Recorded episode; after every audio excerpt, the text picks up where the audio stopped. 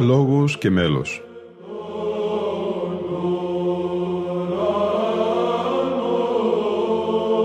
Προσεγγίσεις στη μυσταγωγία της ψαλτικής τέχνης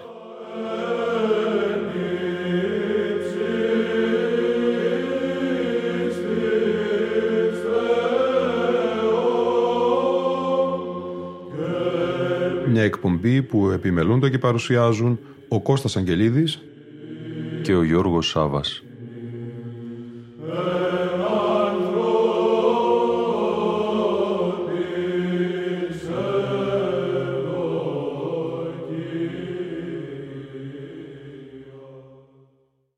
Αγαπητοί φίλοι και φίλες, και στη σημερινή μας εκπομπή θα μας συνοδεύσει η ερμηνεία δύο αργών μελών, δύο μαθημάτων θεοτοκίων από το Μουσικό Ανθολόγιο Μαθηματάριων, Ερμηνευτική και Μουσικολογική Σπουδή, μία έκδοση της Ιεράς Μονής Παρακλήτου. Πρόκειται για έργο συλλογικό βασισμένο στην πατριαρχική έκδοση του τρίτου τόμου της Ανθολογίας «Μουσική Πανδέκτη» του 1851, επιπροσθέτως περιέχουν όμως ερμηνείες διπλές σε κάθε μάθημα και μουσικολογικό σχολιασμό. Την όλη πρωτοβουλία και επιμέλεια του έργου του 2017 είχε ο φιλόλογος και πρωτοψάλτης Κωνσταντίνος Καρμούτσος. Πρώτο θα είναι το μέλος του Πέτρο Πελοποννησίου Λαμπαδαρίου της Μεγάλης του Χριστού Εκκλησίας σε Μεγαλύνομεν Θεοτό και Παρθένε.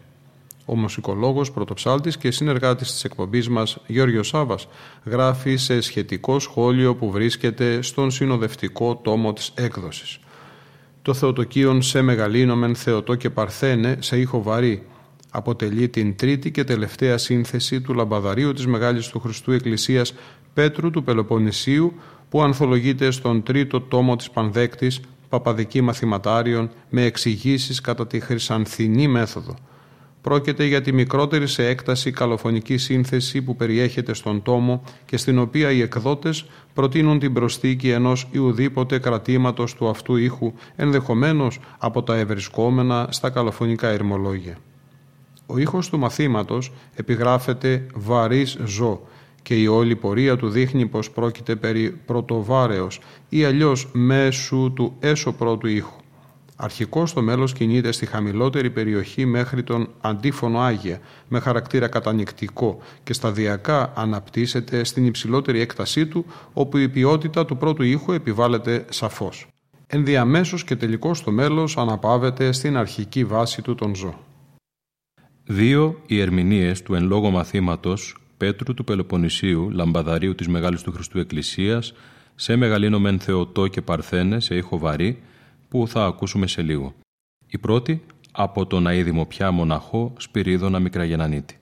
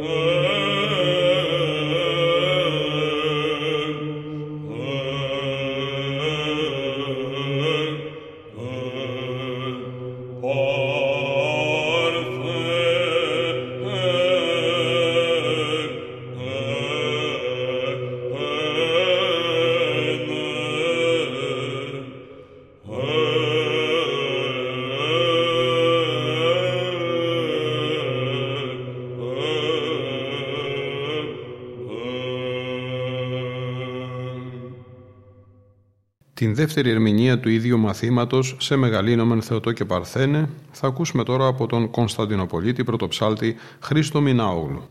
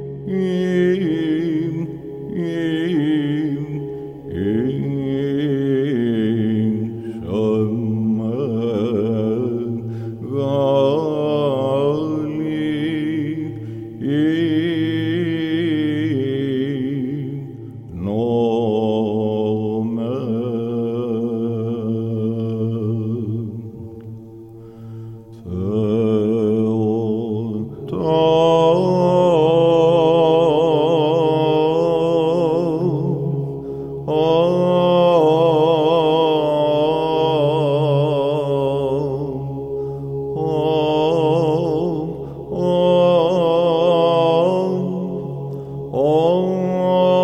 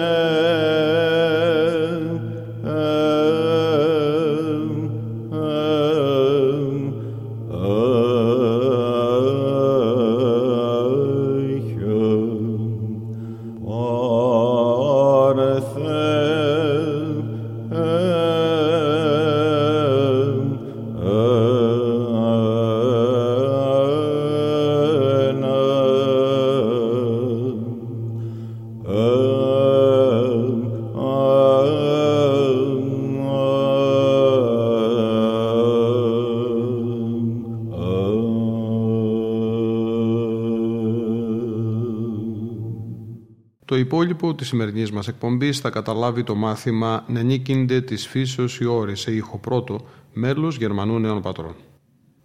Απόσπασμα από σχετικό μουσικολογικό σχόλιο που βρίσκεται στον συνοδευτικό τόμο της έκδοσης διαβάζουμε από την γραφίδα του Κωνσταντίνου Χαριλάου Καραγκούνη, επίκουρου καθηγητή Βυζαντινής Εκκλησιαστικής Μουσικής της Ανώτατης Εκκλησιαστικής Ακαδημίας Αθηνών και διευθυντού του τομέα ψαλτικής τέχνης και μουσικολογίας της Ακαδημίας Θεολογικών Σπουδών Βόλου. Το μάθημα εις την κοίμηση της Υπεραγίας Θεοτόκου τη 15η Αυγούστου νενίκυνται της φύσεως η όρη σε ήχο πρώτο του μαθηματαρίου, έργο του Γερμανού Αρχιερέως Νέων Πατρών, δεν είναι από τις πλέον δημοφιλείς μελοποιήσεις ούτε από τα συχνότερον ανθολογούμενα στις χειρόγραφες πηγές εκκλησιαστικής μουσικής μέλη. Ή ίσως δεν διεσώθησαν πολλές πηγές να τεκμηριώνουν κάτι τέτοιο. Ωστόσο, ο εκδότης του εντύπου μαθηματαρίου της Παντέκτης φρόντισε να το συμπεριλάβει στο σώμα των εκδοθέντων μαθημάτων του έργου. Το μάθημα αποτελεί μελοποίηση του ηρμού της ενάτης οδής του πρώτου κανόνος του όρθρου της εορτής της κοιμήσεως της Θεοτόκου, τη 15η Αυγούστου, πεπικυλμένη τη Θεία Δόξη, σε ήχο πρώτο, ου η ακροστοιχής πανηγυριζέτουσαν οι Θεόφρονες. Ο κανόν είναι ποίημα του Κυρίου Κοσμά, σύμφωνα με την επιγραφή στο μηνέο του Αυγούστου. Αυτός ο Κοσμάς είναι ο περίφημος Άγιος Κοσμάς Μελωδός, επίσκοπος Μαϊουμά, ο σπουδαιότατος υμνογράφος και ποιητής των κανόνων των μεγαλύτερων δεσποτικών και θεομητορικών εορτών, θετός αδελφός του Αγίου Ιωάννου του Δαμασκηνού. Το κείμενο του Ιρμού έχει ως ακολούθος. Νενίκυνται της φύσεως η όρη, εν σύ παρθενε άχραντε, παρθενεύει γαρτόκο και ζωήν προμνηστεύεται θάνατος. Ή μετατόκον παρθένος και μεταθάνατον ζώσα, σώζησα ή θεοτόκε την κληρονομίαν σου. Ο εντάφθα μελετώμενο Ιρμό δέον όπως καταταγεί στα λεγόμενα θεοτοκία μαθήματα, όχι μόνο επειδή αποτελεί Ιρμό ενάτη οδής, μάλιστα δε θεομητορικής εορτής, αλλά και απλώς ο σειρμός, δεδομένου ότι κατά την παρατήρηση του καθηγητού Γρηγορίου Στάθη στους χειρόγραφους μουσικούς κώδικες του μαθηματαρίου και καλοφωνικούς στοιχειραρίου, οι ερμοί ή τα τροπάρια οδών ως κείμενων των μαθημάτων περιλαμβάνονται συνήθως στην ενότητα των θεοτοκίων. Πάντως δεν θα πρέπει να ταξινομήσουμε την συγκεκριμένη μελοποίηση στα μεγαλινάρια θεοτοκία μαθήματα, διότι στο κείμενό του, όπως είναι εμφανές, δεν σημειώνεται μεγάλυνση της Θεοτόκου κατά άμεσο φραστικό ποιητικό τρόπο. Η παρούσα μελοποίηση δεν αποτελεί δείγμα εκτενούς και πολυμερούς μαθήματος. Για το είδος αποτελεί μια σύντομη σχετικό σύνθεση. Για ποιο λόγο επιλέγει έτσι ο Γερμανός είναι αδύνατο να πει κανείς με τα βεβαιότητος. Οι κασίες μόνο μπορούν να διατυπωθούν. Το γεγονός θα μπορούσε να ερμηνευτεί με βάση την εποχή ποιήσεώς του κατά τον 17ο αιώνα η οποία είναι πολύ απομακρυσμένη από την εποχή ακμής της Βυζαντινής, ο όρος ως χρονικός προσδιορισμός καλοφωνίας. Οι τάσεις που τώρα επικρατούν οπωσδήποτε επιζητούν κάποια συντόμευση των μελών, όχι πάντως ιδιαιτέρως έντονη όπως λίγο αργότερα απαιτεί ο 18ο αιώνας στην εκπνοή του. Η σχετικώς περιορισμένη χρονική έκταση του Νενίκιντε ίσως πάλι έχει να κάνει με το γεγονός ότι αφορά καλοκαιρινή εορτή περίοδο κατά την οποία οι νύκτες είναι μικροτέρας διάρκειας και ως εκ τούτου οι ολονύκτιες αγρυπνίες όπου ψάλλονται τα μαθήματα αυτά είναι κάπως συντομότερες. Όπως όμως και να έχει, η μελοποίηση σε καμία περίπτωση δεν στερείται του θεμελιώδου συστατικού της καλοφωνίας του μαθηματαρίου που είναι η πλατιά και επιτιδευμένη ανάπτυξη των μελικών της τόξων. Αδιαμφισβήτητα έχουμε ενώπιόν μας ένα σπουδαίο μελουργό με σημαντική και σπουδαία παρουσία στην πρόοδο και διαμόρφωση της ψαλτικής τέχνης της μεταβυζαντινής περίοδου, καταλήγει ο Κωνσταντίνος Καραγκούνης. Ένα τέτοιο πρόσωπο εκκλησιαστικού ανδρός, μάλιστα ιεράρχου, είναι αναμενόμενο ότι παραδίδει σπουδαία έργα. Και δεν είναι εδώ του παρόντος να αποτιμηθεί η γενικότερη προσφορά του Γερμανού στην εκκλησιαστική μουσική. Ένα μόνο στοιχείο θα επισημάνω. Την εκκλησιαστικότητα των μελοποιήσεών του η οποία οφείλεται στα εξής χαρακτηριστικά αυτών.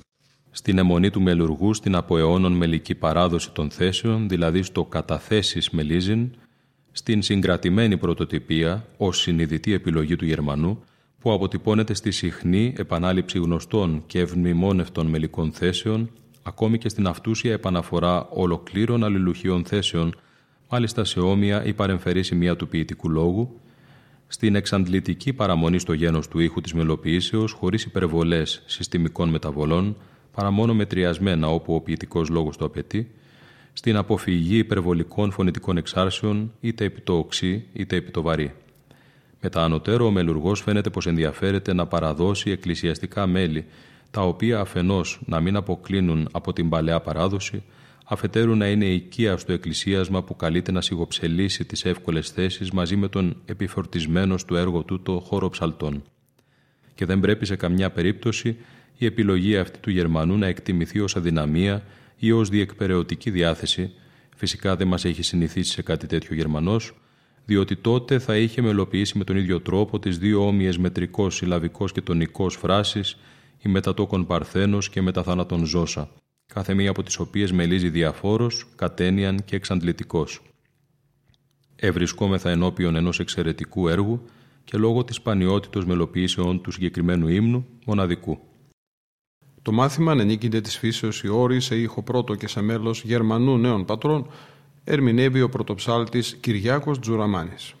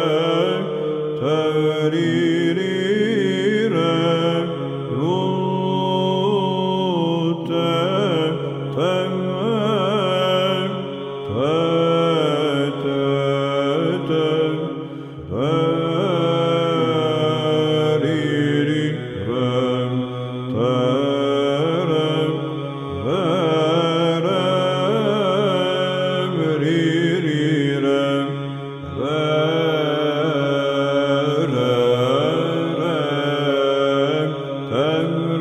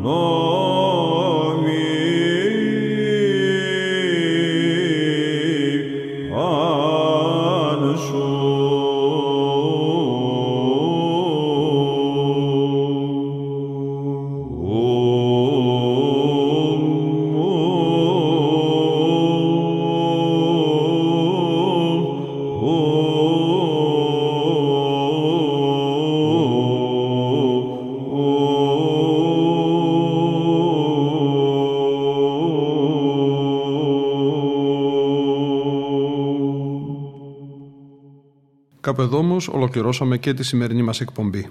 Ήταν η εκπομπή Λόγος και Μέλος που επιμελούνται και παρουσιάζουν ο Κώστας Αγγελίδης και ο Γιώργος Σάβα. Στον ήχο ήταν σήμερα μαζί μας η Ελίνα Φονταρά.